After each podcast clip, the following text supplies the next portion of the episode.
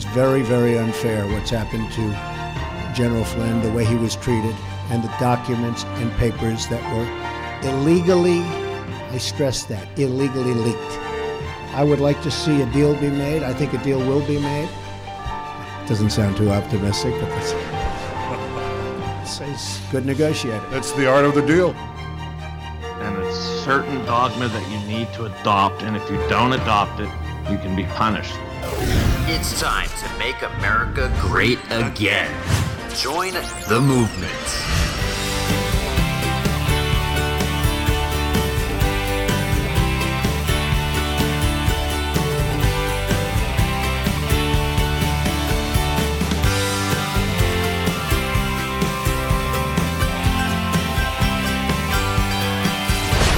Neil A. Carousso, The Neil A. Carousso Show podcast. Time to dream big. Informative, insightful, and valiant leadership. Telling it the way it is to make a difference. And welcome, happy Wednesday, everybody. The Neil A. Carousso Show podcast on neilacarousso.com and on iTunes. Uh, welcome to this edition. Boy, is there a lot to talk about on this Wednesday. Um, I did an exclusive interview before I taped uh, this portion of it, uh, a long exclusive interview with an NYU professor who was on my show on Sunday, the video live streaming show that we do Sundays at 12 noon live and his name is Michael Rectenwald. Teaches at NYU. He was suspended back in the fall, right around the time, really right after he had revealed his identity of his Twitter handle, that he is in fact uh, who he is, and uh, professed um, more conservative views from the mainstream liberalism that is on college campuses. And he spoke out about um, the safe spaces, uh, the need for coddling. We get into all of that later on. Uh, we did an hour and a half with him. Um, and frankly, you need to hear all of it. Um, I cannot cherry pick what you need to hear. I think only you can decide how much you can take of that. Um, and frankly, if you're a parent that has a kid in college, or you're a parent that has kids that you're possibly going to send to college, or you're in college, you would probably understand it unless you um, believe in this, you know, these microaggressions and these, you know, all conservatives are bigots uh, mentality that is going on on college campuses. It's not just one campus, it is across the country. We see the riots, Chicago um, protests today, just because a conservative is about to speak. That being Corey Lewandowski, the former campaign manager for the Trump campaign. And it goes on. You see Berkeley, NYU, on and on and on. And so we talk about the indoctrination with concrete facts of what is going on. And by the way, the former President Barack Hussein Obama, I tell you about what he is doing and what his involvement is in trying to ruin the Trump presidency. You heard that right. I'm not misleading you. I'm not being over dramatic here either. I'm being dead on serious. Okay? Behind the scenes, he is involved in an organization that is promoted on his website that is bringing in millions of dollars to pay professional protesters. I'm just telling you the facts here. This is reported, but not widely. And so I'm going to disseminate it because it is crucial for you folks to know and understand. So that's coming up with the NYU professor Michael Rectenwald. Very important. Very, very important. And why we must change things and how we can change things. And that was the last question I asked him was, all right, where do we go from here? Because we are so entrapped in this. And the education is not education anymore. It is an agenda driven educational system driven by uh, left wing professors and activists who stifle free speech and do not let other points of view go on campus when the whole point of college is supposed to be about fostering free speech, promoting free speech, and promoting debates. And that's just not happening. I mean, remember the movie The Great Debaters? I actually saw that at Christmas when it came out. And, um, you know, we need to go back to just having some great debates. I even did, um, when I was working for uh, my college radio station, I did a um, debate once between uh, the college Democrats and college Republicans, and it was really productive. And there was um, common ground that was met. And that's what needs to happen now. Um, let's talk about the news of the day, and then we'll get to that interview with the NYU professor. So, um, yesterday we told you about uh, Michael Flynn. You heard in the introduction uh, Trump backing him up, saying it's a shame of what happened, that it was, um, you know, they were out to get him. And listen, he knows the end goal is to impeach President Trump. This is what the Democrats want. And they are obstructing and they are keeping the bureaucrats in Washington while Trump says drain the swamp, they are afraid for the jobs. And they are obstructing because they want the Obama leftovers to hurt the Trump presidency when he is working at the speed of light and is trying to get things done. This is government for you. And, you know, I just hope that we can come to some sort of togetherness again. I mean, seriously. It has gotten to a point where, you know, yeah, both sides that say they want to come together, but that never happened. There was deep division in this country, and it's sad. And I actually feel bad for the president because he's in a situation where he's not taking a salary. He I don't know if he knew what he was getting into, but he knew that he wanted to do something to support, to help the country because he saw going in this negative direction. And they are doing everything in their power to stop progress. They are the ones, the establishment versus the outsider continues. Okay? Now, I just want to tell you about Michael Flynn because January 23rd, this was reported in the Washington Post the FBI in late December reviewed the intercepts of communications between the Russian ambassador to the United States and retired Lieutenant General Michael T. Flynn, National Security Advisor to then President elect Trump, but has not found any evidence of wrongdoing on illicit ties to the Russian government, U.S. officials said. Okay, that was back in January. No ties to Russia all he did was was try to get a leg up on his job, and he had to be the fall guy. And you know, we talk about fake news later on.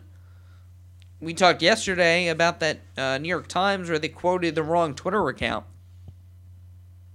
It's um, you know, there's a there is a lot of misinformation out there, and really, you know, people believe what they want to hear on both sides, but there is a, a total uh, information overload and war on information where we're only getting the headline news. We are not getting the important news. That's why I'm doing what I'm doing.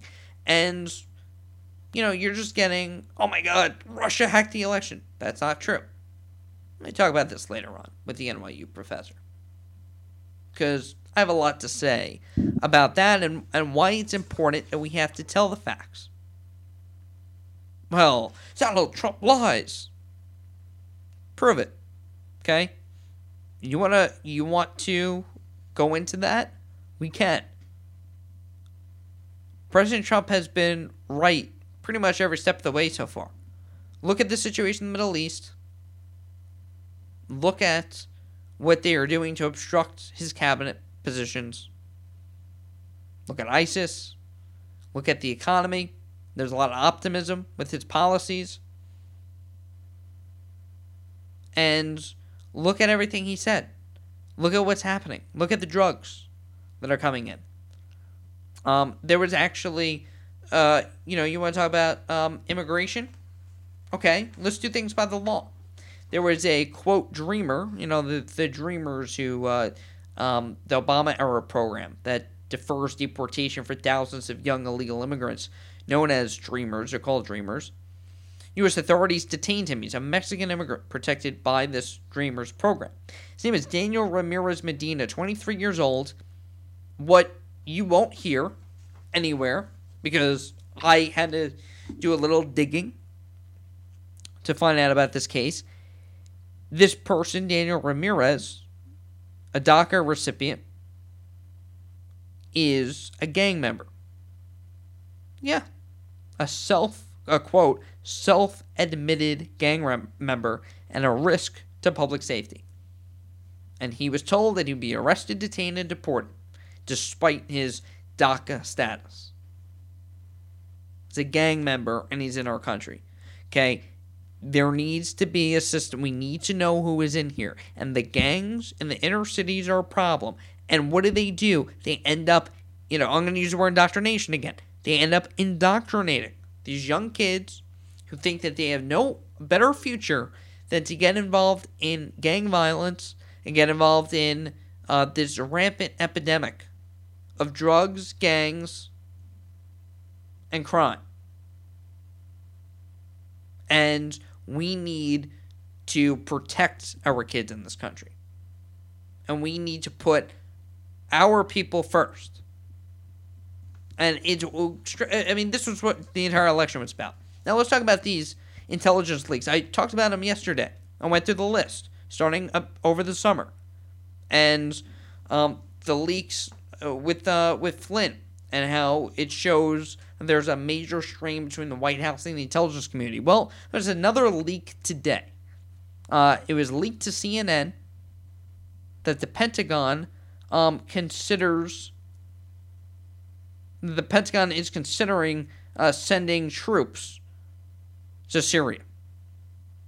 Now, President Trump has said repeatedly that any military action he considers or takes, he's not going to say what he's going to do. Because it's like if, it's like, I'll give you a, a sports example. Sports analogies always work the best.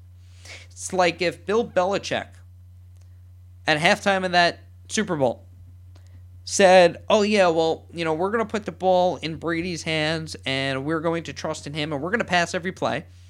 And um, we're going to probably try to do a little trickery. I mean, imagine if he said that and give his game plan away.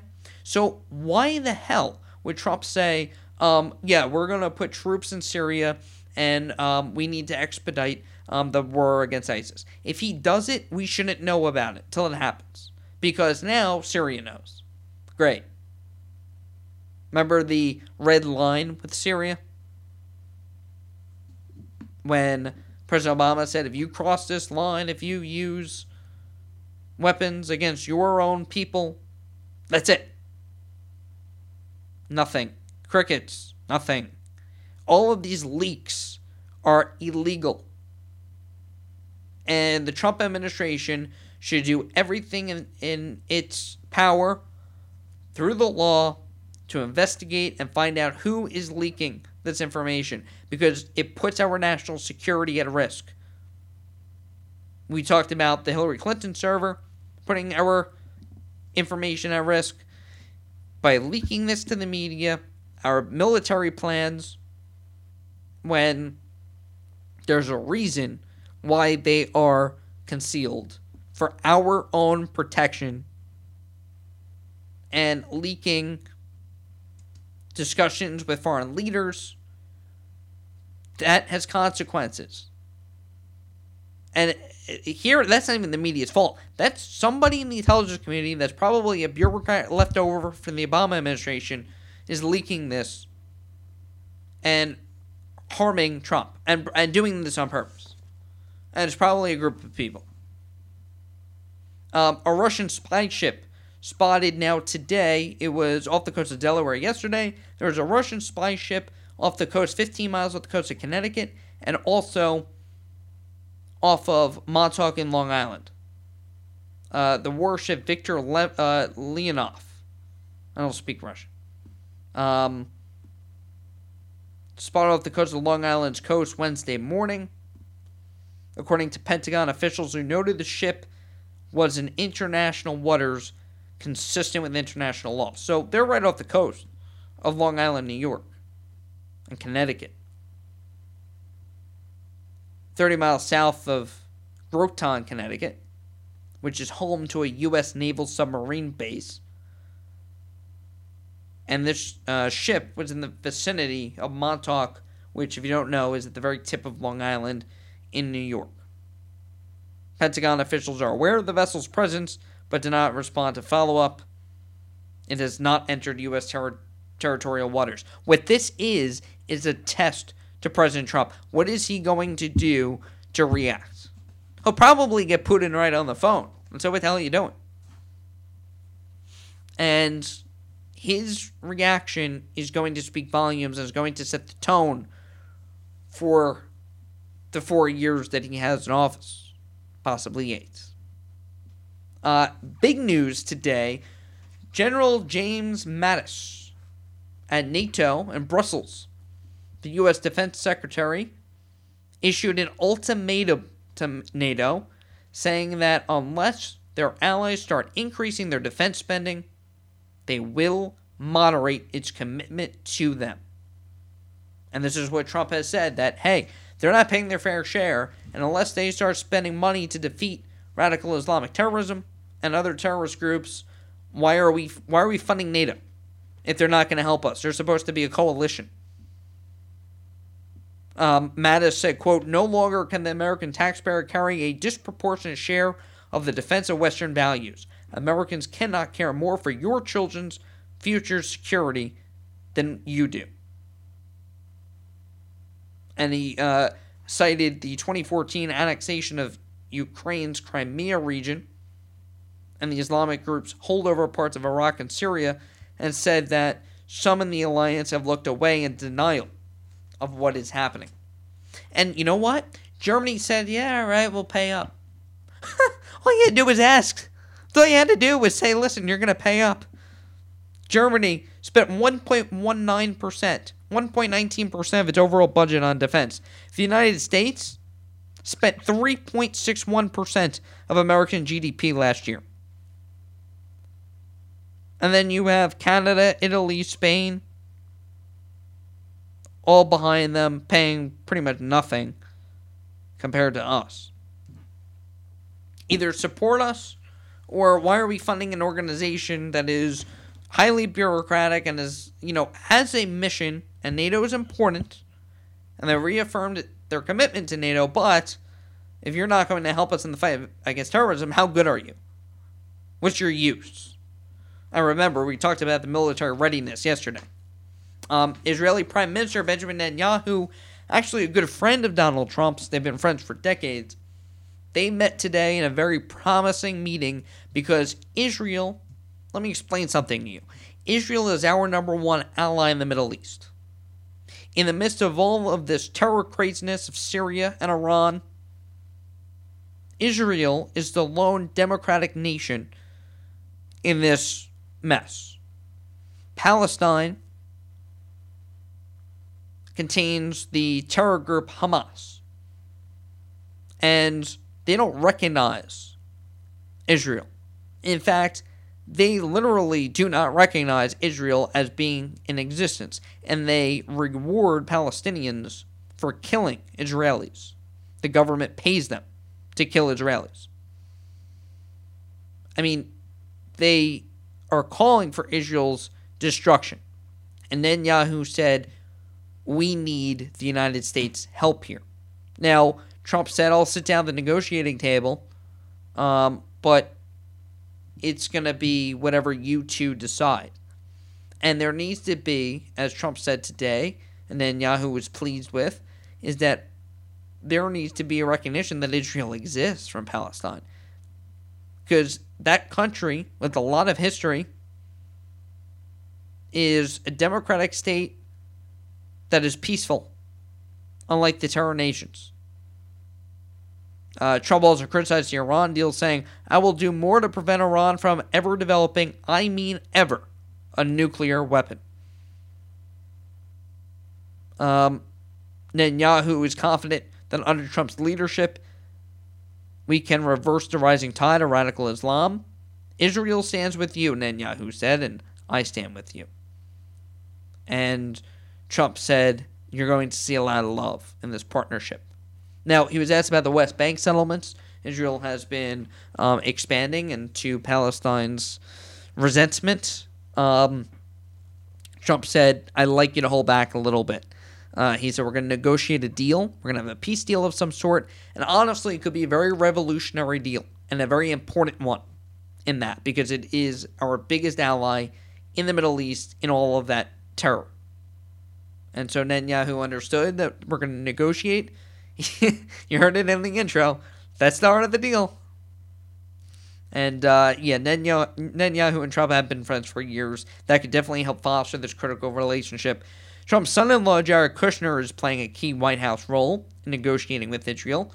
You know, Ivanka Trump actually converted to the Jewish religion when she married Kushner. And by the way, the First Lady was there, Melania Trump, um, was at the White House today. And she was with Netanyahu's wife. Um, and then you know, the Lieutenant General Michael Flynn thing came up, and you heard he said these are illegal leaks. So, that's the news that you need to know today on this Wednesday going into Thursday. Always a busy news cycle, really always is. We're going to take a break. When we come back, our exclusive, you cannot miss this. I cannot stress this enough. Indoctrination on college campuses sweeping, it has actually swept the nation what are what is going on in your schools? When you think your kids are in class, what are they actually doing? You hear from an NYU professor who slams this political correctness on college campuses. And we get into all of that with Michael Rectenwald of New York University when we come back on the Neil A. Carousso Show podcast on Wednesday. We are never going to let you down. And neither will Neil A. Carousso with you every day on the Neil A. Carousso Show podcast and Sundays at noon Eastern on the Neil A. Carousso Show on NeilACarousso.com. He's the real deal, telling it the way it is to make a difference. Indoor baseball, anyone? Most party fouls are pretty dumb, but if you decide to drink and drive underage, you could lose your license and your freedom. Learn more at ultimatepartyfoul.org. Brought to you by the National Highway Traffic Safety Administration and the Ad Council. A ranger station. I'd like to report a bear hug. Okay. I put out my campfire and Smokey Bear hugged me. So you drowned the fire, you stirred it, drowned it again, and felt that it was cold? Uh huh. Yeah, he's just letting you know you did good. Bear hug from Smokey Bear. Status update. I'm gonna let you go now. There are many ways to start a fire, but one sure way to put it out. Learn how you can do your part at smokeybear.com. Sponsored by the U.S. Forest Service Ad Council and your state forester.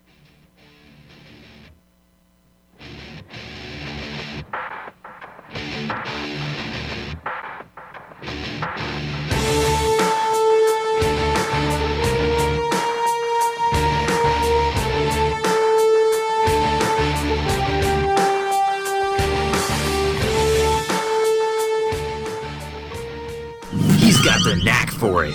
The knack for America.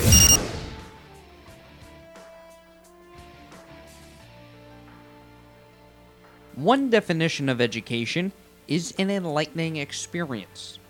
Education is supposed to prepare students for an occupation and the real world outside. Its foundation is an exchange of ideas and wholesome debates among people of all backgrounds and all political ideologies. But that goal is not being met. Riots, purported by anarchists, take over college campuses with students and professors partaking, stifling free speech by people of opposing more middle to conservative views. When they start infringing upon my rights to speak and the rights of others to speak, when they start infringing upon inquiry and, and expression, this is very, very chilling and very problematic, to use one of their favorite words. Someone who I've worked with in the past professionally no longer do. In years previous, uh, did nothing but praise my abilities at my job.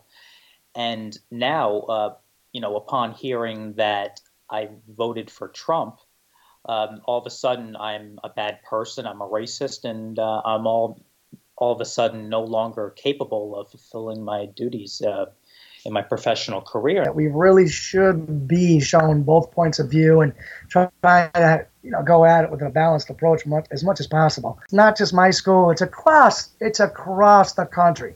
You know, you get these high school kids, the Pledge of Allegiance comes out in the morning. They they sit in their seats. You know, they don't even stand. And, and they, to me, that's a level of disrespect to the flag and the country. Uh, but going back to what we were talking about being politically correct, you know, you kind of can't really talk about it. You can't make them stand. You just got to leave it alone. Now, joining us is New York University professor of liberal studies, Michael Rectenwald. He has uh, an interesting history. We had him on the Sunday show this past Sunday, and he's launched a crusade against political correctness and student coddling on campus. NYU suspended him back in October, but they said it was unrelated to his political beliefs. And he joins us on the podcast today. And, you know, there's a lot of indoctrination on college campuses, and we'll talk about all of that.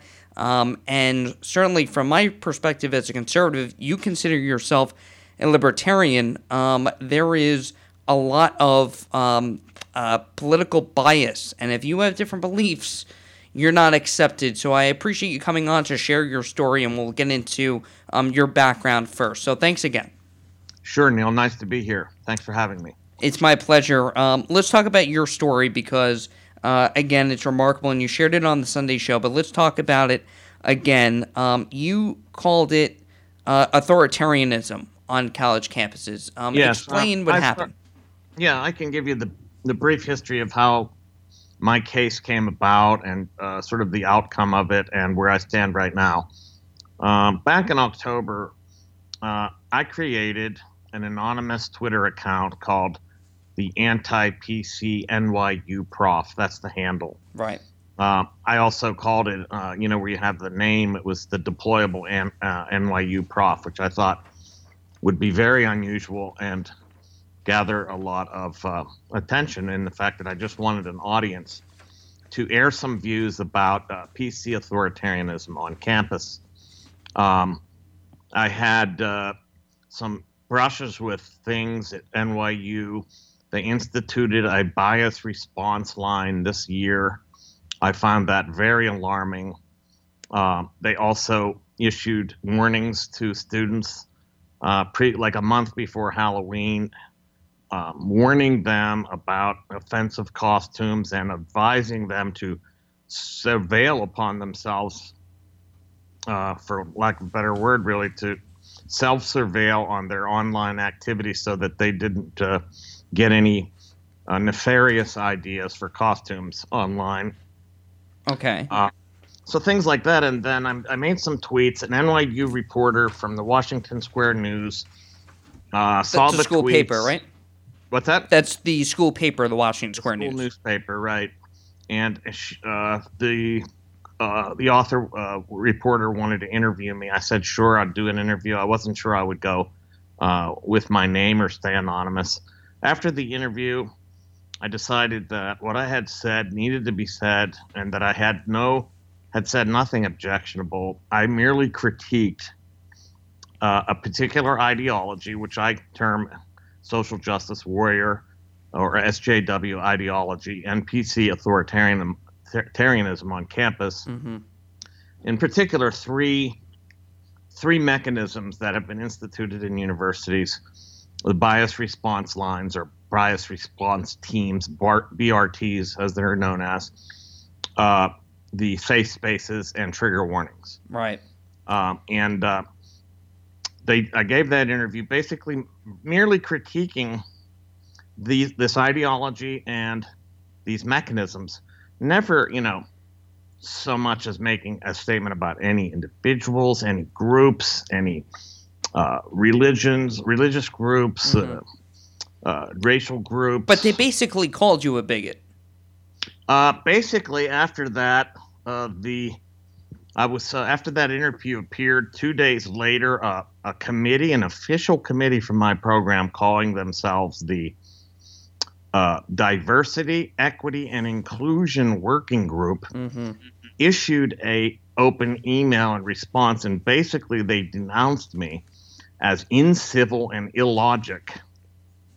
I bear I dare them to find a single logical fallacy in anything I said. I taught logic at eight, age 19 in college.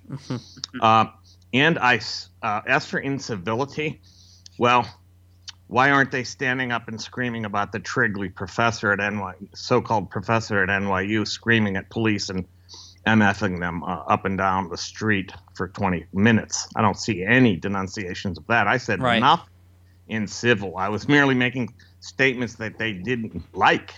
So because they didn't like these statements, they condemned me. The same day as their uh, op-ed appeared, open letter appeared in that in the Washington Square News, I was also summoned to the office of my dean by email saying he just wanted to see me for a couple minutes. I said Mhm. sure. I thought for sure I knew what it was about, and for uh, most likely I thought about the um, the uh, interview and of course my uh, the op-ed and my Twitter account. But when I got into the office, he immediately said to me, uh, real came real close to me and said, "This has nothing to do with your Twitter account, um, and uh, this has nothing to do with uh, your op, you know, your your interview or anything like right, that." Right, but he suspended you for the rest of the semester for you on- don't know the reason, do you? Yeah, I mean, they had a, a human resources person waiting there as well. And I was, let's put it this way, I was strongly encouraged to take a leave of absence, although they say it was purely voluntary. Whenever two authority figures are encouraging you to do something and they're your employers, uh, it seems to me to be wise to actually, uh, to actually, you know, take their advice, right? Mm-hmm. Um, well, especially when you know they have your uh, employment in uh, in their hands, and you're back now as a full time professor, correct? Yes. So this open fact, like, letter, uh, uh, during the interim, uh, you know, there's all kind of press cover- coverage of this, right? Uh, and uh, during the interim, I, know, it was written up uh, all over the place, and also uh, I wrote an op-ed for the Washington Post. It, it got national attention. I appeared on Fox News, Business News, and you know, all over the place. Uh, but in the interim, I also got a, uh, a um, promotion and a raise because I was up for that. Uh, I had applied in the previous April, and uh, I got that raise and promotion two day a day before the election, I think it was. Okay. People surmised that it maybe they were nervous and they gave it to me to uh, avoid bad press, but really that that wasn't the case. Um, I, that was uh, something that ha- had been in the works for a while. However, if they hadn't given it to me, it would have been a clear case of discrimination. right? And they knew that you would speak out about it. Um, again, NYU professor Michael Rectenwald on the program, and so this open letter that was written about you after you did an interview with the Washington Square News and came out as yourself saying that yeah these safe spaces these trigger warnings what these college students the coddling that is going on that it, they, they're not being prepared for the real world and you know the real world is uh, pretty nasty and they better get prepared for it um, well, I, I mean, I do, I do want to uh, let me ahead. just intervene a little bit. There is uh, my critique is not so much about coddling as it is about the kind of uh, uh, policing that go- is going on vis-a-vis these mechanisms. okay This bias response line uh, is, which is they're asking people to post on their syllabi, is a is a uh, line item that's asking students or anyone in the room to report on any microaggressions that might take place in the classroom during the semester or anywhere else around the the, uh, the environments of the university. So my argument is this turns the entire university into a, a what I call you know a panopticon, which is an all-seeing structure, and each person becomes a, a kind of sentinel of surveillance uh, and they become sort of like you know reporting agents on each other. And this is, I, I argue, this is a very unhealthy uh, uh, and very very problematic uh, construction for uh, academic discourse and free free you know the uh, exercise of academic freedom by students and faculty. Sure. It, it because it, it puts you on defensive. You don't know what might be construed as a microaggression. Well, that's the- no that's definitions ridiculous on part. any website at NYU what a microaggression is or what a bias Yeah. infraction might consist of.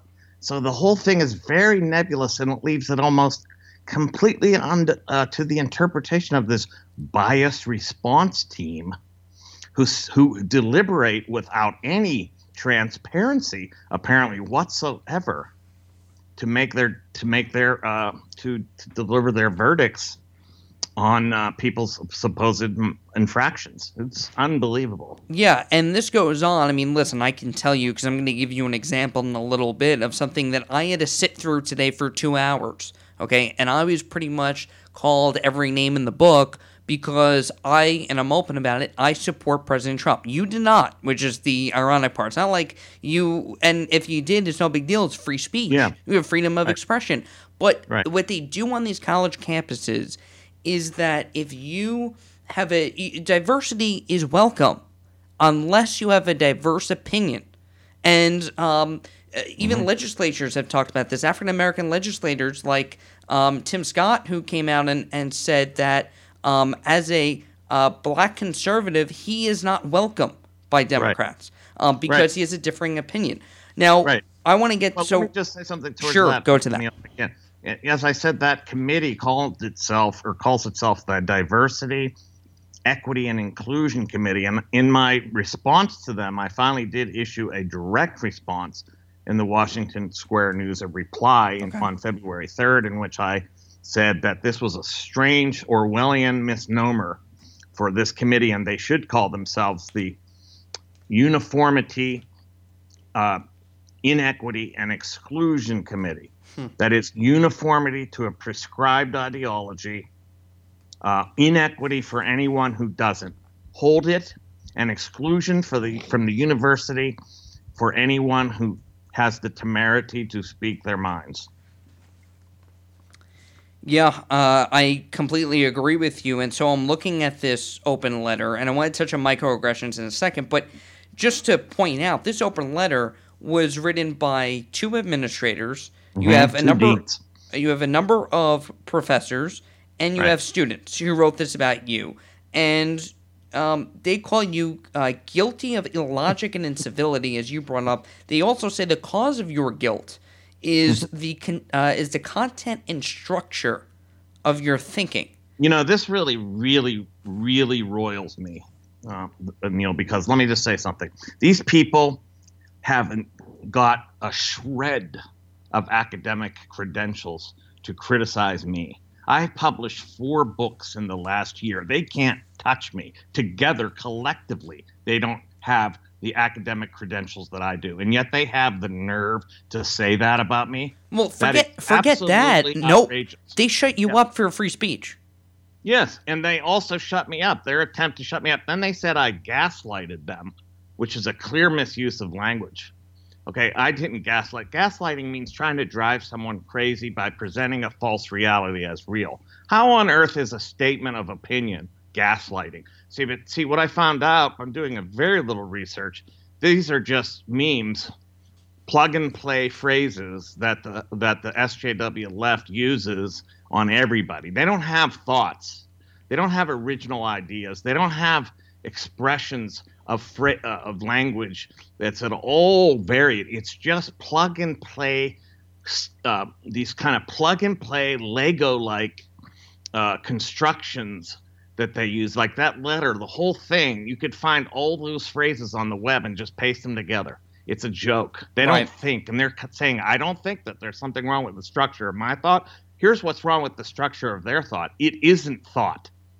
No, I mean the the ironic part is about the political left. What I see is that well, I mean sometimes people are just they consider themselves uh, a Democrat by default or a liberal by mm-hmm. default, but they um, they really haven't done much thinking about it. Or no. if they have these views, they don't let you have your own, and there's no debate. They just they will not have a debate, and you're just automatically a bigot, which um, the, the happened today. thing to about this also, Neil, is Go this ahead. is this that they they are pack animals. Okay, in other words, they can't stand up to you as a person and an individual and critique what you're saying. So they hoard together and attack you like a pack. Okay, it's what they're doing to Trump right now. What's that? It's, yeah, it's, it's what they're herd, doing to Trump.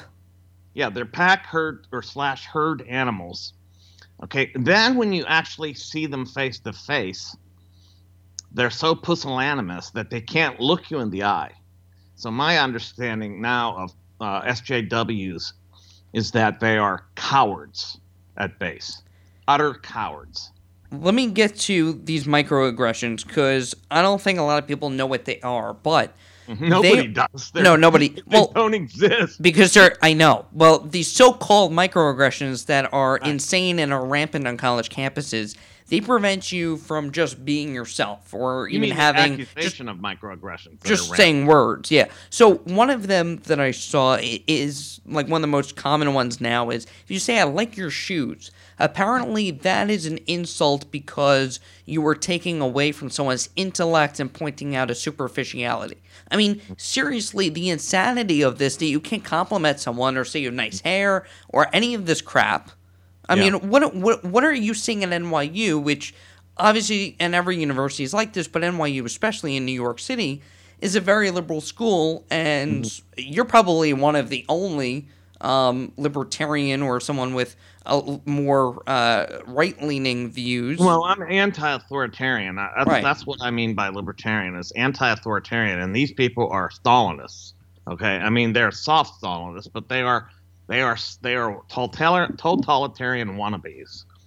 They want they're very authoritarian. They want to control everyone's language. They want to control everyone's thinking, and if you you know they want to they want to control everything about people, uh, including their expression, uh, their thought patterns. As I said, my thinking patterns or structure of my thought was I was guilty for the structure of my thought. Just let that sink in yeah. a second. Yeah. Um, yeah, so they're authoritarian, wannabe totalitarians, I call them, you know, who expect people to undergo a kind of Maoist like auto critique, which was a, a technique that Mao um, put in place during the Cultural Revolution, in which those who were not, uh, you know, of the right ideological, um, con, you know, um, predilection would would you know basically tear themselves apart in front of the group, or else they'd be torn apart in front of the group. This is exactly what the SJWs do. They're they're uh, to the T like Maoists. So, NYU professor Michael Rectenwald on the podcast today. Um, what is an average day like at NYU in terms of the classroom, these students? Because, uh, you know, we can talk about the radical left and how um, insane they are, um, but that's Yeah. not really going to uh, No, solve uh, uh, anything um, just by doing that. But what's what's an average day like? What are, what are these students thinking? You teach them. Yeah, I mean, what it is is I should say that my students generally are wonderful. Okay, I love my students. Uh, the the younger they are, the the lower their their grade, so to speak, you know, freshman, sophomore, the less likely they are to have been indoctrinated into this nonsense, to be inculcated with this and become, you know, inured to reason and thought. So, you know, I have really bright students, very engaging. Uh, I, I teach them in very you know challenging ways. I, I involve students in.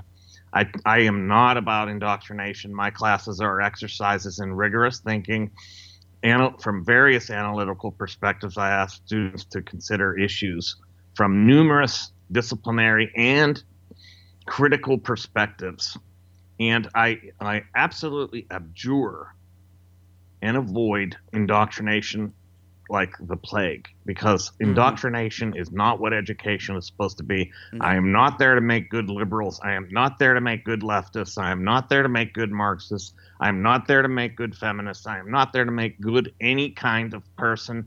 I am there to make good thinkers. And that means engaging critically with ideas of all types. And I don't, you know, I make sure that my syllabi are, you know, that they represent various types of thinking, you know, and they don't lead students like many many professors I know. Their syllabi are arranged teleologically, in which they're basically leading the student to a particular conclusion. I don't do that. I think that's criminal, frankly. I think it's criminal Yep. to to indoctrinate students. They're paying a lot of money. They're there for a very brief time. It is one of the, it's it potentially one of the best times in their lives to indoctrinate them during that and for that price and everything else is utterly a crime. I completely agree with you, and I've seen it not just on the college level, but I've seen it and heard about it in high school and in lower in grade school, where they're told, for instance, in this election, you know, as a young female, like an eighth grader, as a young female, you have an obligation to vote for Hillary Clinton because of she's a woman, and that's really their entire argument this past election. Mm-hmm. I don't want to get into the the election again because it's over, and Yeah. um, we Well, have a president. For us, might be, yeah, but not for a lot of people. well, they need to get over it. Yeah, well, they're apparently they're not. Now they're calling for you know impeachment. So, but we'll get to that. Yeah, no, I know. I, I actually have that on my list to bring up, but I want to get into that later where I'll, I'll give you a personal example. And we're talking to NYU professor um, Michael Rectenwald. Um, the uh, the protesting at the Milo Yiannopoulos events, and you were there.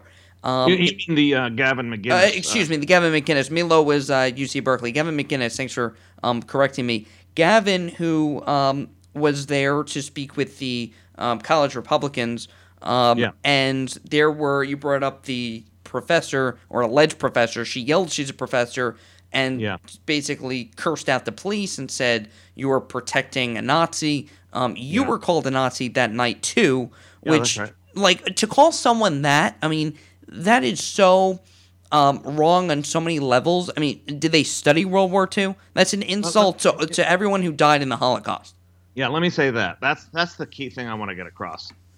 The way that this trivializes what happened during World War II, surrounding not only you know the the people that died in war, but the Holocaust, is despicable, and that these people sling around these epithets with absolute casual casualness and nonchalance, and with the most firm alacrity and also uh, con- uh, you know, utter, utterly convinced that they're right is unbelievable. And in my case, to be, I was being interviewed by the Washington Square News after the aborted Gavin McInnes talk, uh, during which these protesters let him get about three minutes in edgewise and then, you know, chanted for the rest of the time, at, you know, yelling at the top of their lungs. It was outrageous. and the language and you know they claim to be so uh, tolerant they're the tolerant party they're not they're not tolerant of No, no, views they- they- these are illiberals.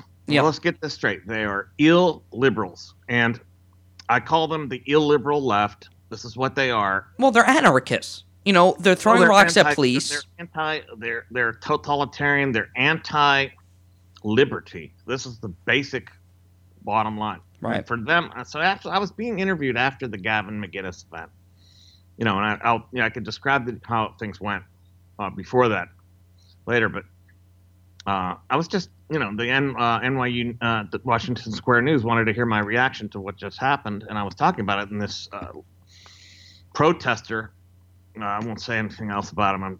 Uh, started calling me a Nazi repeatedly. You're a Nazi. You're a Nazi. You're a Nazi. I said, listen, Ben. My father died. Went to war. Didn't die. He fought in World War II. Was paratrooper who paratrooped behind enemy lines and broke both of his legs, risking his life. Yeah. Dare you call me a Nazi again? You know, because I mean, I was furious at Yeah. that point. Uh, and uh, I don't blame you. And Hmm? the, I don't blame you. The lack of respect and, and understanding from a party that preaches inclusion um, is uh, hypocrisy uh, on all levels. And Yeah, their their their thing is doublespeak. You know. yeah, of Uh, course. it's all Orwellian. Everything they say is its antonym. Inclusion is exclusion. diversity is uniformity, and so on and so forth. So that's another thing.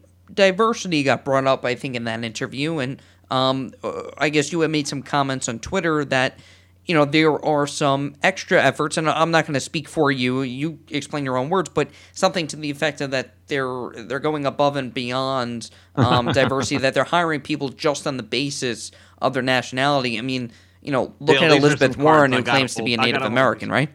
I, I have to hold these cards close to my chest right now. I, I uh, You can't go there. This is because this is something I want to keep uh, for to. I don't want to play these cards right now in case I need this for information later. Right. That's all. All right. That's all I'm going to say. All right. I have it, but let me just characterize it for you. Sure. Outrageous identity politics Mm-hmm. uh, utterly and completely, uh, just you know, uh, eroding academic integrity. Uh, that's all I'm going to say. It's unbelievable. It's not just a little preference here and there. No, it's completely eroding academic integrity. And I have examples that are so egregious you just would make your head spin. But I can't. I can't use them right now. Okay. Uh, NYU professor Michael Rectenwald Um, professors in your department, do you have reason to believe that they are indoctrinating, pushing their views on on students at NYU?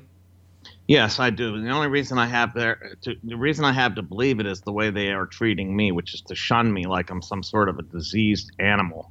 Uh, it's unbelievable, like I'm a leper or something. Um, all I did is express views at variance with their own, apparently, and they have, uh, they basically are completely shunning me. It's like they won't look at me, they walk away from me, they I'm not that I really want to talk to them, quite frankly. Mm-hmm. I've showed, they've shown their colors, and um, I have really little interest. I have a much broader audience now, and uh, my reputation doesn't is not at all limited by my departmental, uh, you know, whatever happens within this very small universe in which they spin, and and their lives will be lived in their limited way. Um, but I mean, yeah, I have every reason to believe it, and from what I hear from other students yeah, that's what's going on. Um, they're using the classroom as a way to talk about strictly about identity issues and identity politics. Uh, there's there's uh, listen to this workshops being offered teaching the election. Um, of course, we know what this means. It's really about how how to cope with the be- the big bad meanies who have been put in office I mean, who, this is why Trump was elected. They're so stupid, okay? And, you know, they're still crying over the election. Um, listen, President Trump was inaugurated a month ago. He's not going away. Um, well, I mean, they what they're trying to do is this this idea of teaching the election is not about really uh, understanding what happened and why. It's really about saying it's a it's another form of nurse uh, nursing wounds, right? Right. Uh, you know, and as I said in, in my op-ed and other places, that you know they're turning the university into a kind of infirmary or hospital. Well, they offer counseling. Everything is a hospitalization situation, which everyone is wounded, and our job is to you know to basically be triage nurses. And the, you know, I mean, this is really what's going. Yeah, on. no, aren't they? I mean, they're offering. Uh, I saw across the country, and I'm sure it's going on at NYU, where they're actually offering counseling to people who feel personally affected by the election, and the you know, presidents of universities are sending out they, letters, you know, saying we're gonna go ahead. You know, they had safe spaces in which students were provided crayons, coloring books, uh, therapy pets. Yeah, Play-Doh for God's sake. And in some cases, pacifiers. Okay, they actually had pacifiers. And of course, coupled with the safety pin iconography, nothing comes to mind more than a diaper. So what we're looking at is pediatric units, in effect, being established in these. I mean, units. how are they going to function in the world? These are people no, who I mean, are the future. Even that is not, you know, that I agree. That's a concern down the road. How are they going to function in the world? I'd like to make the world more hospitable, but one of the things I also would like to suggest is that what they're creating is a kind of cultural and intellectual containment that is, as Ralph Ellison put it, when, when when people tried to do this to him to tell him he was a black writer in the Harlem Renaissance, he wrote Invisible Man. He was told by Irving Howe he wasn't acting like a you know like a black writer. He wasn't being angry enough. He wasn't, and his influences were all wrong. His influences were white, almost all white, in fact that was a bad that was bad for him. He should not have white authors as his influences. The guy said, uh, Ralph Ellison said in response, "What you're doing to me is worse than Jim Crow South. You're trying to put me in a in a jug and put on a and put a cork on it so that I can't get out. You're, it's a cultural containment and impoverishment of the worst kind. This is what's going on in the campuses now. What what this will lead to down the road, this coddled generation of, you know, I, I've said it, I put it rather harshly. That the millennial SJWs will leave nothing be these snowflakes will leave nothing be- behind but a puddle of tears. Uh, well, they're not going to be able to function in the real world. They'll amount to nothing. I mean, now these are not all college students, but a majority of them are being swept up in this indoctrinated beliefs, and mm-hmm. they never leave the educational system. They just mm-hmm. kind of get their their growth actually gets stunted in mm-hmm. college mm-hmm. or in high school yeah. for that matter and they never grow up. I mean, people, parents used to be concerned about drugs and alcohol and sex when kids go away to college.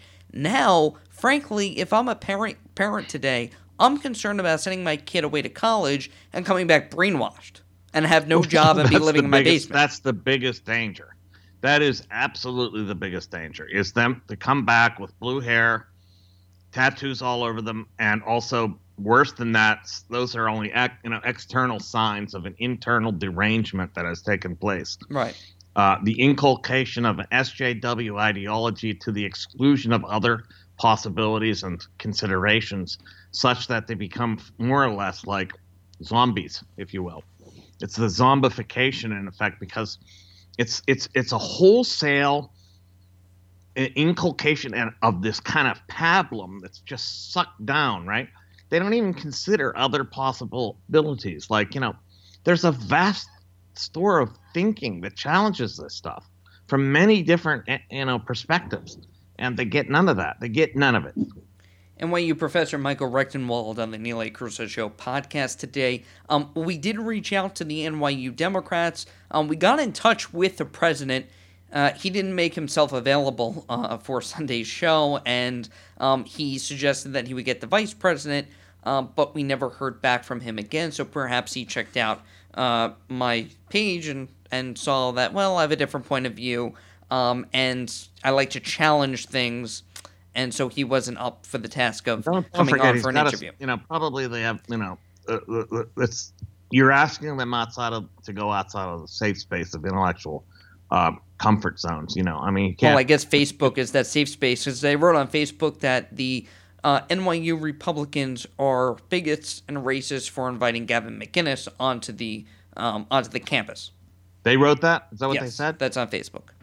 Oh, I see. Um, yeah, I mean that's really that's a shame. Um, I don't I don't agree. It's so high-minded of them.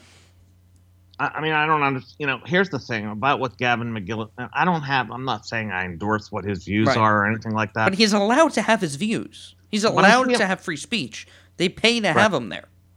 I think he's more or less an anti-PC comic. You know? Yeah. I mean, he's not like an intellectual powerhouse who's going to, you know, like create indoctrination of students or create an army of like Nazis. Or he's not even, you know, a Nazi. I just, I just don't get it. I, I don't understand what they think is going to happen. If yeah, they really are, if they really think his ideas are bad, why don't they listen to them, let him express them, and then debate the guy? Yeah, Instead, I mean, see, that's what education. over him the, the entire time. I agree with you. Education's supposed to be about wholesome debate, but you know, I'll give you. Let me give you this example, and then I'll just talk about protest, and then I'll I'll talk more about um about indoctrination for two hours today that I had to deal with. Um, mm. let me give you this example. In a classroom, professor actually goes starts talking about um, propaganda um, in terms of PR. And mm. um, a picture of um, Nazi Germany is on the board. So I know where this is going. Um, yeah. I'm not stupid. I can read between this the is the only form of propaganda that's ever existed. Okay. Yeah, right. So anyway, that's the lesson: is that NYU, um, not NYU, uh, excuse me, uh, that Nazi Germany used propaganda to the best of their ability, which they did when you explain, you know, what their goal was trying to do and try to um, try to indoctrinate their views on people. Mm-hmm. Yeah. So I get that. But he ties it into Trump, okay? And he basically goes over the line there and says, mm. you know, this is um, what uh, Kellyanne Conway and Sean Spicer are doing. And then, um, yeah, so this is this is what they're doing when they use quote alternative facts, which was a slip of the tongue. She didn't mean it that way, but of course they're to pounce on that. But anyway, she goes, um, he goes on to this uh, this rampage about this. Then he says, well, you know, um, um, I'll never compare a president. I don't think it's appropriate to call a president, including um, Trump, that I don't like, um, a uh, a Nazi. I would never compare them. And then he continues again. So it's like they they Mm-hmm. go up to the line, they retract, they go back. Yeah, and right, they, right. It's it's a it's pure that is propaganda in itself. I agree, and they try So to have this is humor, but it doesn't work. Yeah, they're trying to suggest and make every possible association while having the uh, plausible deniability at the same time. And you know, but do they ever consider the other types of uh, indoctrinating uh, activities that have gone on in other states, like the USSR, Mhm. like China, like North Korea? Um, Today. notice that they never pick. Here's North Korea, an actual, actually existing totalitarian regime that's utterly, you know, has its whole citizenry isolated from the rest of the world and other types of thinking completely it's like a, an indoctrination tube they Mhm. can't get out of right Well, how about this is never brought up as an example why No, and we want to talk about you want to talk about um, you know outrage over what they call a Muslim ban, even though it's not a Muslim ban or wasn't an executive order to ban all Muslims clearly. But you know they use that as an example. Well, okay, let's talk about Sharia law and the Right. fact that they um, they persecute anyone that doesn't conform to their ideology. That women are not allowed to walk out of the house without a male supervision. That women are not allowed to drive. They're not allowed to have a life unless a man accompany, uh, accompanies them. That homosexuals are thrown off buildings. if they commit adultery supposedly they're stoned to death They're stoned to death. Correct. That goes on in Saudi Arabia, um, the UAE, Iran, um, all countries, by the way, that uh, donated uh, to the Clinton Foundation. But, uh, you the know, I left has a peculiar love affair with uh, with this, and you know, Sharia law is their dirty little secret. I don't know what the hell they have. Why Sharia law is like a phrase they cannot utter, and they anybody who does utter it is an Islamophobic person. okay. Yeah. Uh, meanwhile, Isn't that a this- microaggression? You know, these are funny. This is the left that's supposedly about women's rights, and yet they actually coddle and protect. They should be condemning it. Some of the worst regimes in the world. In fact, including Saudi Arabia, from which Hillary Clinton Mm-hmm. and this, you know, Clinton Foundation received millions, Millions. of dollars. And gave State Department access. Right. So Okay. this but we're talking about General Flynn, you know, trying to get a leg up on his job. These people are so rife with contradictions. It's unbelievable. Um, it's unbelievable. Let me ask you, NYU professor Michael Rectenwald in the program, and seriously, thank you so much for taking the time because this That's is my pleasure, th- these are conversations that, unless they are discussed, they're going to exist forever, and unless someone has, you know, the gall to go out there and talk about the indoctrination, um, this is going to go on, and our kids are going to suffer for it. Yes. Um, so I appreciate what you're doing to uh, to talk and about I'm, this. I'm fighting. Uh, you know, there basically four professors uh, that have been basically identified on this front. Uh, myself, Jordan Peterson, Gad Saad, and there's one other guy who's Saltzman. Uh, and we're like the four horses of the apocalypse, if you will. Mm-hmm. And against us, we have, uh, you know, we, we, we're, we're, there's a myriad army. You know, I mean, this this army is a massive army. You know, and our voices are, you know, singular and lonely voices in the wilderness, in effect. Uh, whereas we have this chorus, uh, all singing in unison. You know, Yeah. and and uh, singing. Here's the real irony, Neil. They think they're radical and subversive. they are completely duped. I've never seen anything so ironic in my life. A lot of them They are they brainwashed are and brain dead. Anti-establishment. They think they're anti this. They think the resistance to Trump is, is the equivalent to some to the socialist re- some are- to a socialist revolution. They're being whipped into a frenzy by various forces. Uh, I don't have the research to, to back it up, to, except to say, of course, the mainstream media is involved, and I think other uh, individuals, uh, probably uh, Hillary Clinton moles, Soros hirelings, and so on and so forth. well, so organizing for action is where I want to go next because Uh-huh. they are um, aligned with former President Barack Hussein Obama, and Yeah. they uh, it's on it's, it's actually on BarackObama.com is organizing for action. The link to the website, and so they are um, putting together protests. Mm-hmm. And I guess there are paid professional protesters. This is reported. Uh, I have a New York Post story in front of me. Um, there are other stories that um, I decided not to use as references because people are just going to say, well, you know, that's a Right. right wing paper. So let's go with the Right. Post. Um, This is nothing new, though. This is what's going on. That when Obama said that he was, quote, hardened by anti Trump protests um, through a spokesperson, he was sending a message of approval to these troops for organizing for action. And so these agitators, more than 30,000 people, actually fight Trump every turn of his presidency by protesting, by causing anarchy in our streets.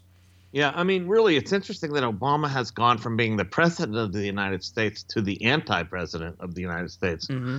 I mean, he is like this, you know, like this, you know, like this, you know, like this anti uh, character. I mean, he's all about It's un-American. It's about negating Trump. And here's the thing. See what they'll say uh, uh, uh, on the left, because I, I know the left very well. Okay, let me just put it that way. Mhm. I know it from the inside out. Okay, I was in it very deeply. Okay, I know how they think and what they think and why they think it.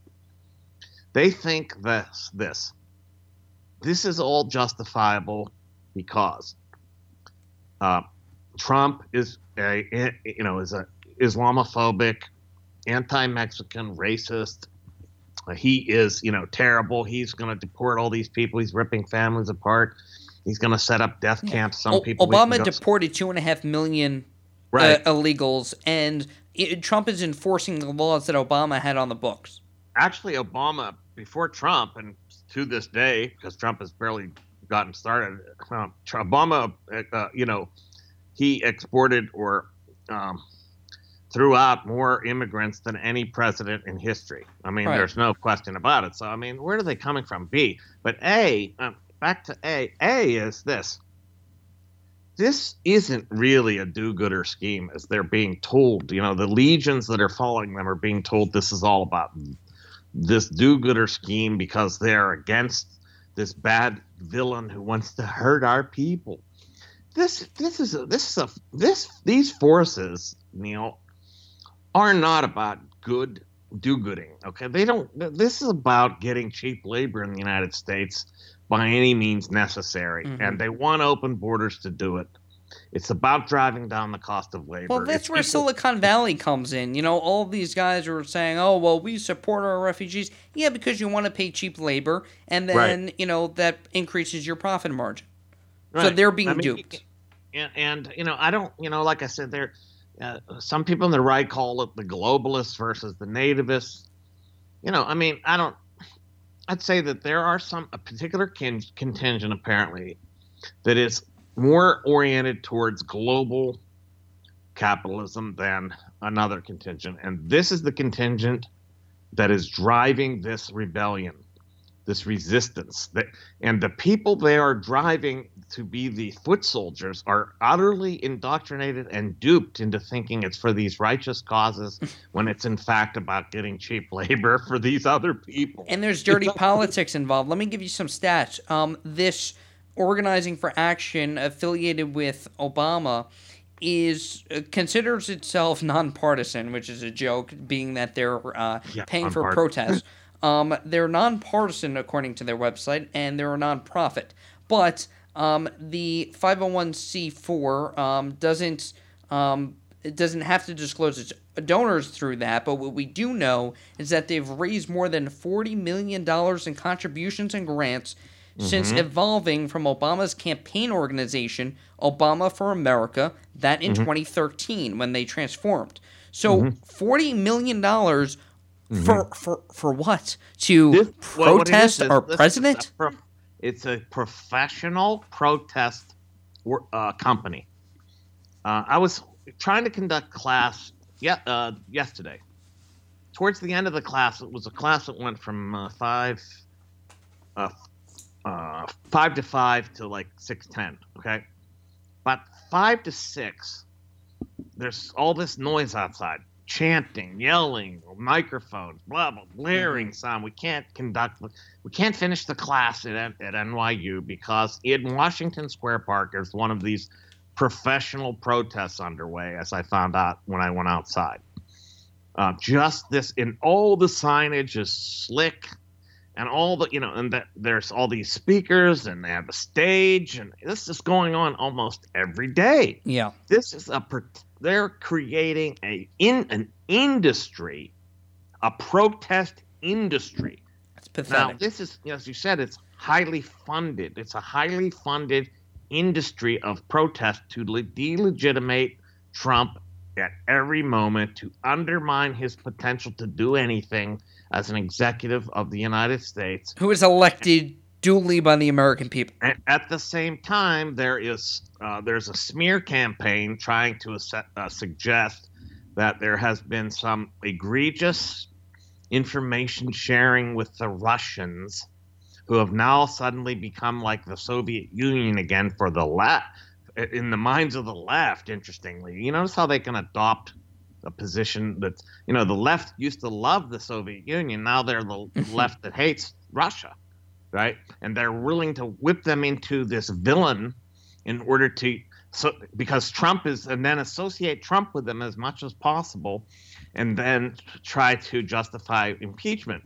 So yeah, but let's talk about because you mentioned you know the alleged Russian involvement. First of all, mm-hmm. what's the storyline? It's a fake news in the fact that they say that it's Russia hacked the election. They didn't hack the that, election. That's the that, first thing. That, that was the storyline. Yeah, it wasn't. That, that, wasn't the case. They never changed the votes. They never changed my vote. They never changed anyone's votes. So right. that's wrong. Okay, did right. they maybe put stuff up online? Maybe. Did that influence anyone? Oh, I don't think they so. It is they they release apparently they although I don't even know that it was them. According to Assange, that's not the case at all. But anyway, right, right. And WikiLeaks has never been wrong, by the way, up to this. The point. worst we can say is that they released emails from the you know from the DNC from the DNC organization, right, to the public. Whose fault is that, by the way?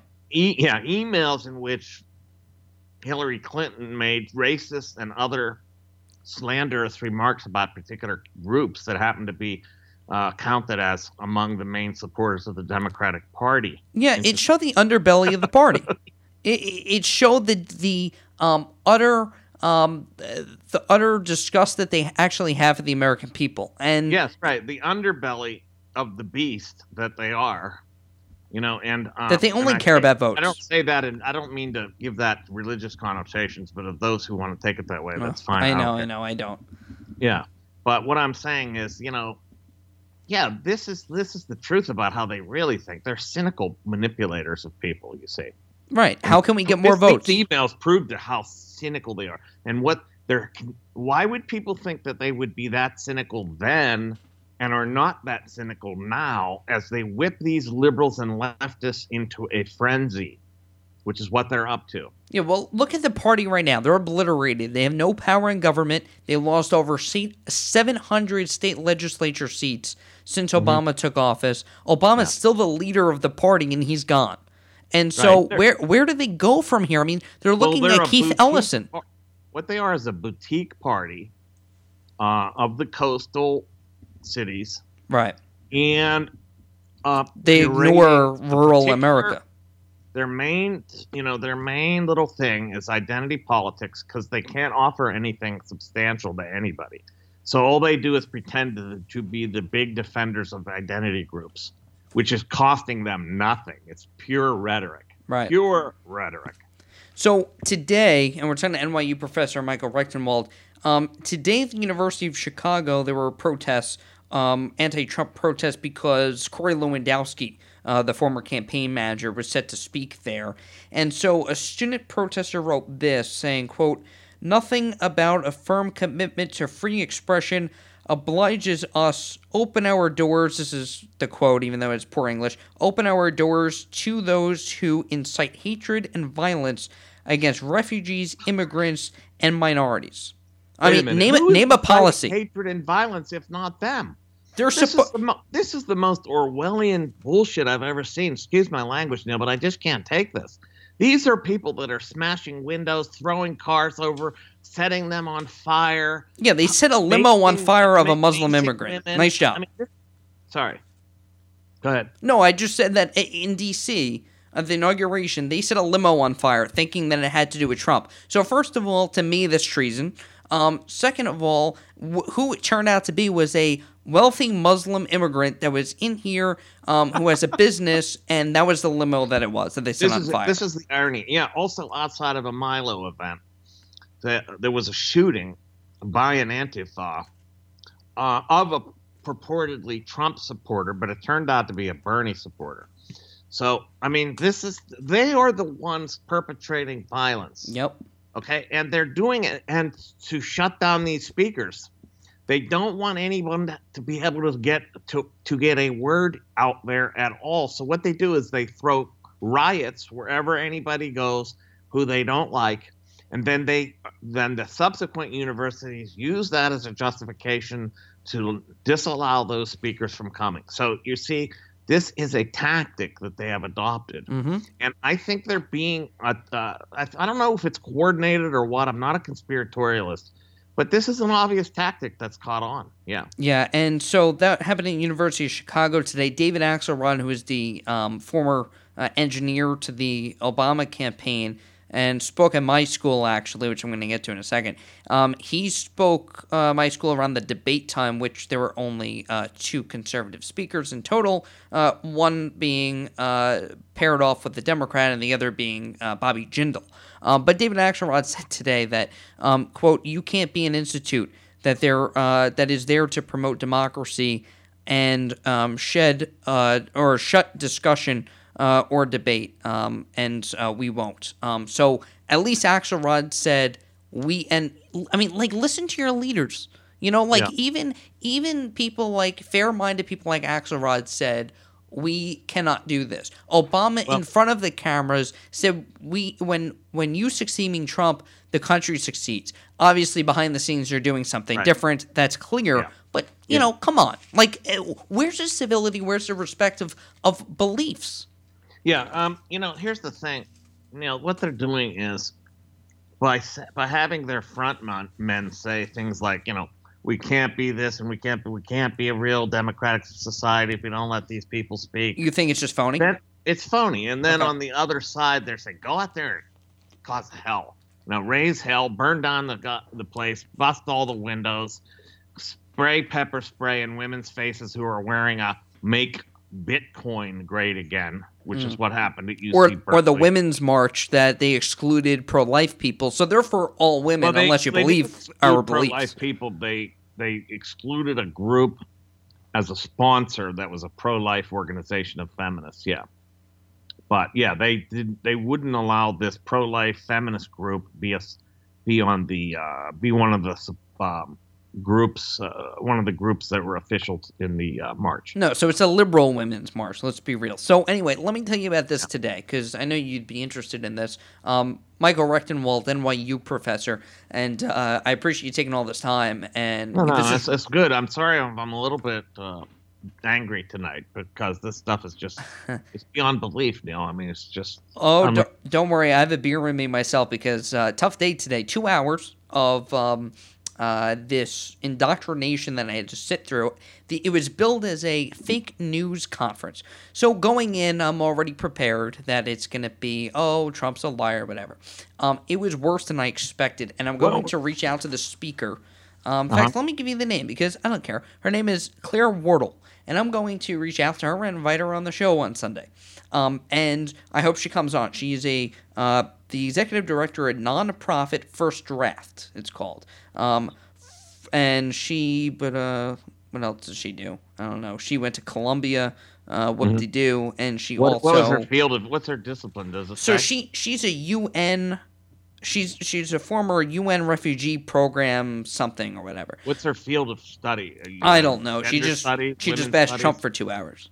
Probably women's studies or gender studies. Oh yeah, actually, um, she mentioned I wrote. I have all these sloppy notes. 'cause My handwriting is terrible. She was a. It can't Um, be sloppier than her education. Trust me.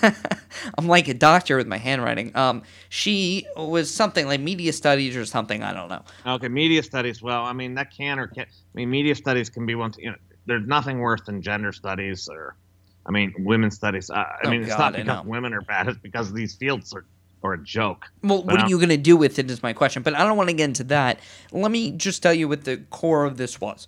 So it started off by playing a video about um, Trump's lies, and I have all these quotes written down. Um, we are calling out Donald Trump's lies. We don't even know if he is uh, d- deliberately lying, if he even knows when, when he's lying. To laughter. Of course, I'm the only one not laughing in the room. Um, uh, we have, uh, so he talks about fake news, but uses BuzzFeed as a source twice. Now, we know BuzzFeed published a dossier that came out um, that was false, and no other publication, not even the New York Times or Washington Post, would publish it. But BuzzFeed published it. So, okay, BuzzFeed is a trusted source to this um, speaker. Um, a quote Muslim registry was brought up, which has never been a thing.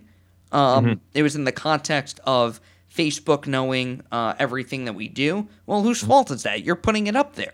Mm-hmm. Um, so Let me that's ask you one thing. Go Neil. ahead. What, what's the context here? Was this a required event that you had to attend? yes, I was forced to go. Like under what auspices? What was the? Uh, Well, I don't want to name you know the course or anything, but it was for a oh, course. it was for a course. Okay, gotcha. So right. you know, and I have to write a, um, you know, uh, the thing is when you when students are required to go to these things and then react to it, obviously they have to side on caution there. If you Oh, yeah. disagree, I mean, have let me ask you this: Do you know teachers in NYU that have marked students down for Well, their I ideologies? can't say that I know that for sure. I've had students tell me that they believe that's happened. Right. But I can't. It's hard to you know, prove.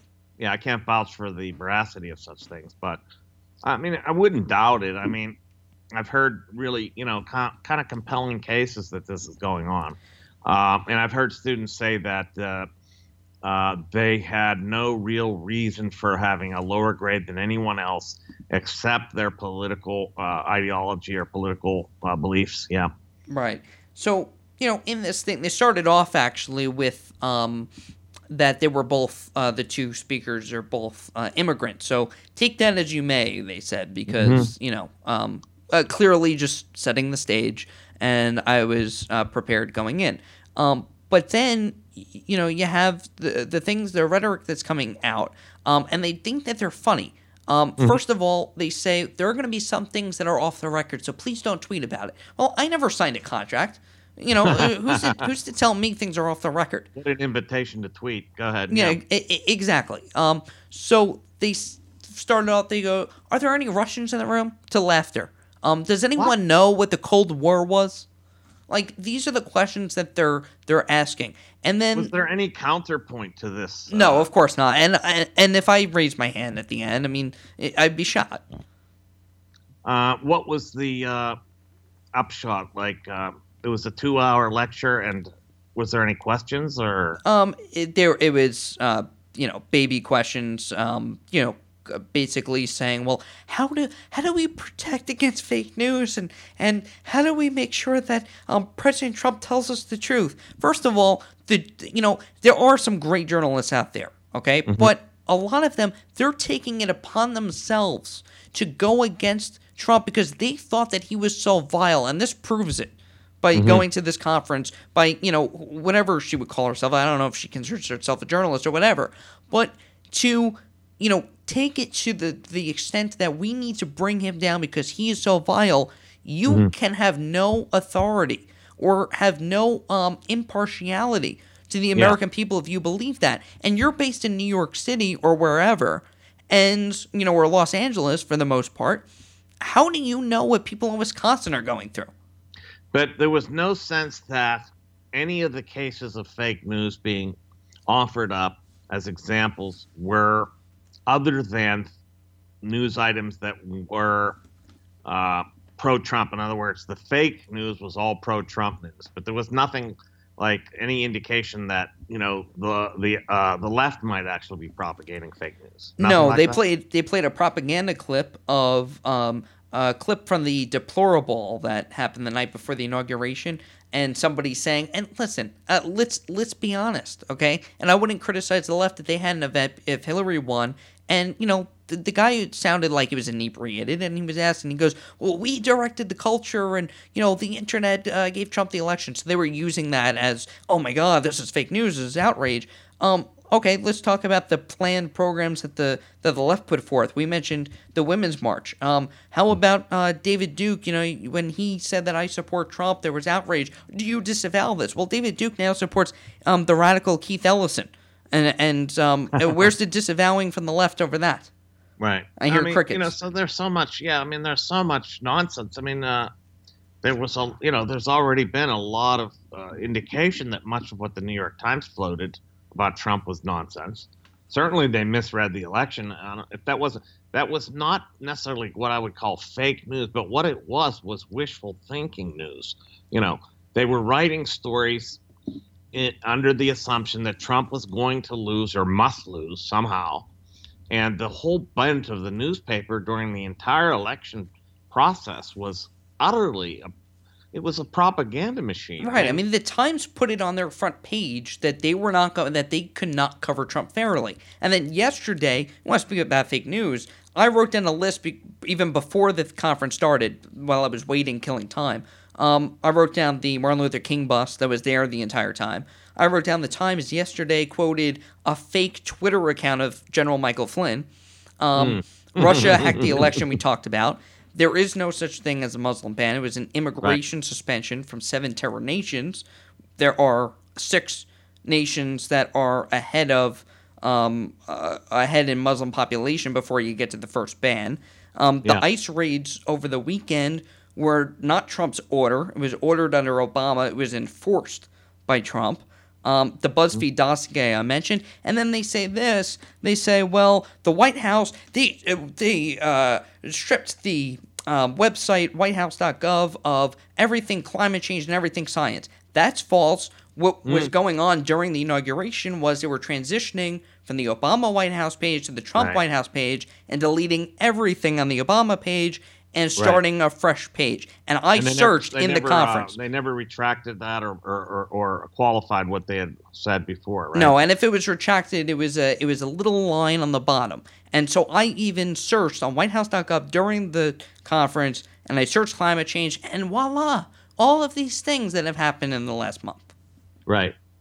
Um, You you, know- know, I mean, there's also the not just fake news, but I would call them staged news that's going on, and that is many cases of supposed anti-immigrant, anti-Semitic uh, uh, activity that has happened since the election are actually being orchestrated and take and being executed by by anti-Trump people in order to make uh, Trump supporters look uh, racist and uh, and Islamophobic and so on and so forth. Well, yeah, and they even so this, this speaker even said, "quote um, The human race uh, can be a bit I'm going to say crappy, but it's the S word." Um, so the difference. So as soon as I heard that, I thought of a uh, Ronald Reagan quote. He once said that. Um, man is uh, is generally good, something to that effect. That he Yeah. believes that that men are, you know, that people are um, generally uh, good people. And so the difference, I think, between uh, liberals and conservatives here is the outlook on life. That they have a very negative outlook, and you know they're they like to race bait the whole thing. I mean, I'm hearing over and over again about white privilege today, and apparently because I'm a white man, I shouldn't have an opinion, and that um, uh, what else? Um, there are that um, uh, you believe everything you see, and you're hearing it from white men, and then they have they bring up Dan Rather, okay, um, and Yeah, say you oh, know people used to yeah. people used to trust Dan Rather and used to take the news from real people, okay, and they're not doing it anymore, and I blame Fox News.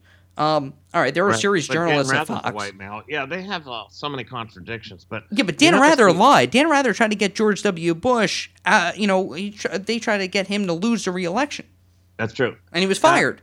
let me just say this though also you notice how the worth of a statement is not what is said it's not the actual content the semantic content of the statement it's actually ba- the, the value of it for them is utterly and totally based on who's stating it Mm-hmm. so you see, identity becomes the the actual equivalent of the remark. So nothing is what it is. It's merely identity. So when a white male speaks, it's just white male speak. That's Yeah. all it means. That's all it is. Uh, and similarly for ethics, Neil, uh, they have ethics. Used, you know, is a is a field of study. It's one of the branches of philosophy. Ethics, uh, ontology, and epistemology. Ethics was a field about human behavior how to be, how to act, how do I conduct myself as a human being. Ethics was always based on behavior. Today, under SJW ideology, ethics is based on identity. There's an ethical totem pole that has to do with identity. And your ethical status is not about your behavior anymore. It is about your identity. And this is a very pernicious development because it it it it, it, it, obscures what people are really doing.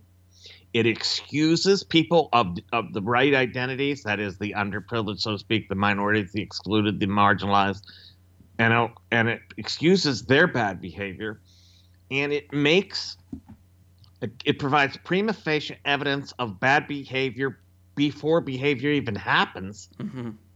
uh, on the part of white people, and particularly white males are, are, the, are the worst villains of all. NYU professor Michael Rectenwald, I have to ask you though, like, why? What is this um, crusade? It's like, I mean, first of all, if you look up, and I have to say this, and I'm saying it kind of facetiously, but look up the definition of racism. What does it say? It's bias against, it's bigotry against any race, right? Against another. Um, What's with this? Uh, that you're just because of the color of your skin you are privileged. Um, what is with um, these people saying that um, we can't be listening to white men, but then they cite Silicon Valley? I mean, that's just hypocrisy. But um, Yeah. you know, what's uh, what's with uh, this whole these this race baiting and that uh, white old white men are the problem? I mean, I had once somebody tell me that. I have this white privilege and that um, I can't understand what people are going through. Um, I'm sorry, I Well, this interview veterans and, and know that they're dying and that they suffer from PTSD, and you throw rocks at them. The, the best way I've ever come across to explain what's what this particular ideology or doctrine, or I should say dogma, Mm-hmm. is that it's religious in character. Okay, whiteness, and and there are parallels with Christianity, for example. Not to put down on Christianity, but in fact, it's borrowing from Christianity in a perverse way. The new original sin is whiteness slash masculinity. Okay, under Yeah. Christianity, you could expiate, pay for your guilt. Okay, or the guilt actually, according to strict Christianity, it was paid for by Jesus Christ and uh, his death and resurrection. That that is, there's mercy available in the Christian doctrine. There's there's original sin in SJW ideology. It is whiteness slash masculinity, but there's no mercy. There's no redemption. You're doomed. You're damned forever. You can't expiate the guilt. There's nothing you can do, and there's nobody to save you either. Uh, that's the best way I can give you to understand what it's about. How this has come about is purely through ideological manipulation over a period of time, such that the idea that being white itself was a privilege that gave you some sort of advantage. This has been perpetrated and to the exclusion of a discourse of rights. You see, what they have done is supplant the discourse of rights and in its place put a discourse of privilege. Now, mm-hmm. What does that lead to? It leads to this rights can't be constitutionally or otherwise supposedly taken away, but privileges can, you see? Oh, So okay. Gotcha. Say you have a privilege, it is something that can be rightfully taken from you. yeah, well, how, That's the end game, Neil. yeah. How about we just kind of? I mean, you know, our they're the ones that say we just need to. We just need love. Um. All right. So let's just respect one another. uh, One one another. I mean, I don't. Trump's I mean, hate. Love Trump's hate. yeah. man. Right. I truly don't. Until I hit you over the head with something, right? Yeah, like I truly don't look at um, color. I mean, I really don't. I mean, I don't know. Uh, we're not living in the '60s. I I know there were problems clearly, and that we have that there that this goes on, but it's not every single person who believes in smaller government. you know, Yeah, as I mean, a matter of fact, I'm not sure that I uh, even uh, subscribe to the notion that there's systemic racism as such. No, no, I'm not saying that. I'm saying I understand that there there are individuals who probably have those um, racist beliefs. That there are individuals in the out of 315 million in the country, but I I don't think it's systemic. I don't really think it should matter what people believe. It's what they do that matters, right? If you're not doing anything to abridge somebody's rights, if you're not trying to stop somebody from living, from getting a job, from getting to work, from having a family, from doing having food, from from uh, behaving, you know, worshiping as they wish. no, they not, stop themselves from getting jobs because they're instead um, stifling free speech and protesting all the time. I mean, how they have time for this, I don't know.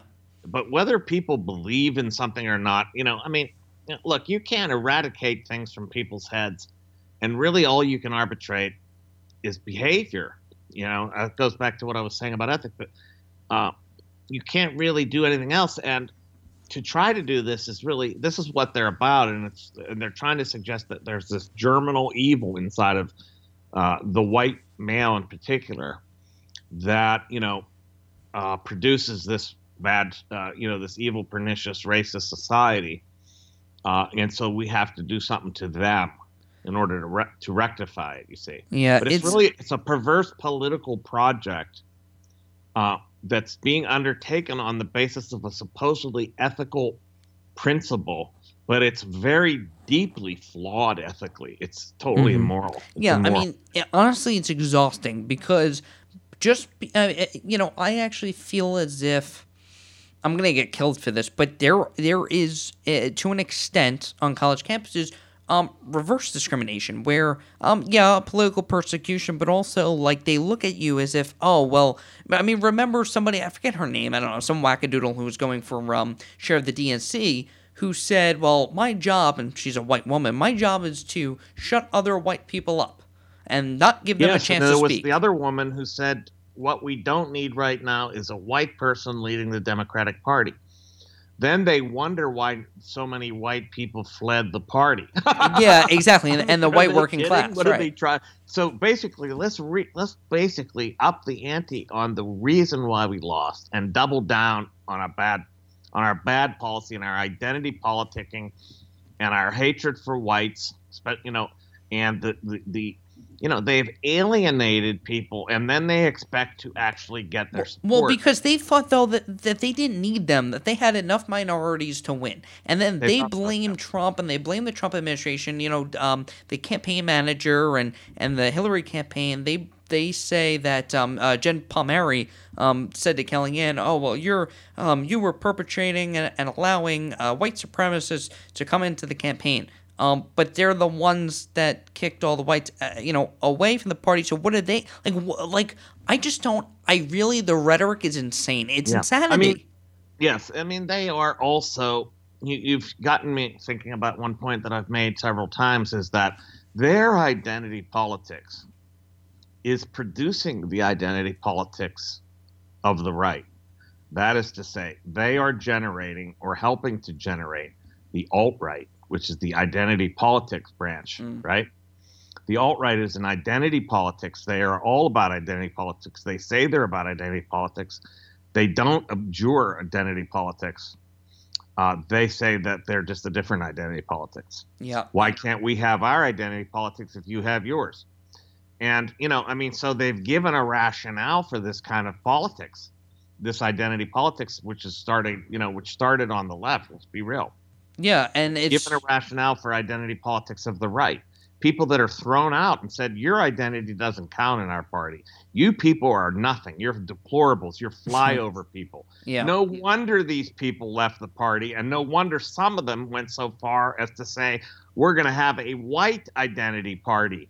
You know, I mean, uh, politics. Well, no wonder. I'm not saying they're right. Of course, I don't. Uh, I, I don't agree with alt right. Of course, identity politics. I think it's abysmal. But and me neither, obviously. logical that it came about. You know what I'm saying? Culturally, it's logical. Yeah, I mean, it makes sense. I mean, I I think that um two. I wish that there could be two strong parties because yes, although I'm a conservative, I also wish that it'd be better for the country if there were two more moderate parties that okay you have one that's more conservative on economics maybe more hawkish on national security and the other you know um, have have a little different standpoint but let's not go crazy and be on the because they have a radical alt left and Yeah. you know they and you know I could very well see how this that they actually fostered that alt right movement that they love to talk about but They are- that's they are not the majority They are fostering it. They, Yeah, they, they are. And they may some people that are imbo- involved may know that they're fostering it too, but I'm not sure about that. But they Um, are fostering it. NYU professor Michael Rectenwald, real quick, I want to just get through some other examples and just get your quick opinion of this. Um, Yale announced that they're hosting a Black Panther party. I don't know if you saw this for Black I heard, History I Month. heard the murmurs about it. Yes. Yeah, well, they're not the only school. There's a school on Long Island. Um, there are other schools as well, um, all across the country, that are promoting um, Black Panther Party. Now, of course, the Black Panther Party was a black nationalist and socialist movement which sought to empower black community leaders and improve the socioeconomic position of black Americans and other minority communities as outlined in political platforms um, adopted by the party in 66, 1966, 1972. Um, but mixed up within this is that they're they exclude people from the party, people that are uh, that are white. They exclude um, people who disagree, obviously, and they also uh, the Black Panther Party historically um, were killing police officers. hmm Yeah, I mean it's national. It's black nationalism. It's separatism, and it is. Um, you know, they say they're pro. They're pro black, which you know, totally they are pro black, but they're also. They've also had significant indications that they're anti-white, and that they see And anti law enforcement. they think that uh, all the problems of uh, Black America are due to white devils of some sort. So, I mean, this this is back to the same point. This is bad. This is pernicious because it, it, it you know no wonder you have the alt right coming up when you're promoting the you know when colleges uh, you know Ivy League schools are promoting black nationalist and black separatist parties. Yeah, I mean, listen, Black History Month, we should be celebrating. Let's talk about the stories like Let Jackie Robinson. speak just like the right, you know, the speaker. Let them have a speaker come, sure, but to Right. sponsor um, what are they doing exactly? A month of uh, a, a party, a Black Panther party, which you can only imagine what riots could come out of that. Black I mean, Panther party. what if we just did a history lesson where we talked about like the things that um, people like Martin Luther King Jr. and Jackie Robinson had to put up with? I mean, if you just listen to like um, Jackie Robinson's widow, uh, Rachel Yeah. Robinson, every year, you know, when she's um, does the Major League Baseball thing um, for Jackie Robinson Day, and she talks about how he was treated viciously every day, day in, day out, and he persevered. That is a true story, and that's a hero for them. Yeah, Not, we don't want that kind of we don't want that kind of adversity to be thrust upon anybody, you know. Um, but but that's uh, a true hero. That is a true. Yeah. That's that's someone to look up to. And Martin Luther King Jr. Obviously, and there were other examples. Of, you know, I'm not. Uh, I don't- I'm not shortchanging here, but you know, to look up to the Black Panthers who killed cops. Um, Yeah, I mean, even you the, know. you know, even the the cop killing is is one thing, but the thing that really, I mean, that's disturbing, of course. But for me, the most disturbing thing is the separatism, the na- black nationalism, the kind of politics that it represents, which is a politics of racial division. And this, of course, encourages a, a politics of racial division mhm. Of all ra- you know of other races are going to have their parties i mean you know a white a, a white panther party you know i mean what do you expect Well, Uh, isn't it obviously- isn't it like the equivalent of the KKK, where you know it, it's maybe not the equivalent, but it's it's similar. well there's parallels uh, but i won't go so there are parallels. There are that. Parallels. One is see that their argument and see and here's where i know you know the left inside out their argument is it's not the same at all because they're they're talk you're talking about a an oppressed group of people okay and an oppressed group of people have the right to to to organize against oppression. I agree they do. Mhm. Oppressed people have a right to organize against oppression. Absolutely, I accord, I agree with that 100%. However, uh, what they're doing is uh, their their actual approach to this oppression is a kind of It's um, violent. Hmm? It's violent. It's a violent, militant, uh, and, and in fact a very divisive uh, and not you know universalist solution to this problem. Yeah. All right. Um, let me get to just real quick other things. College Republicans suspended by UC Irvine after hosting Milo Yiannopoulos. That happened uh, when in June.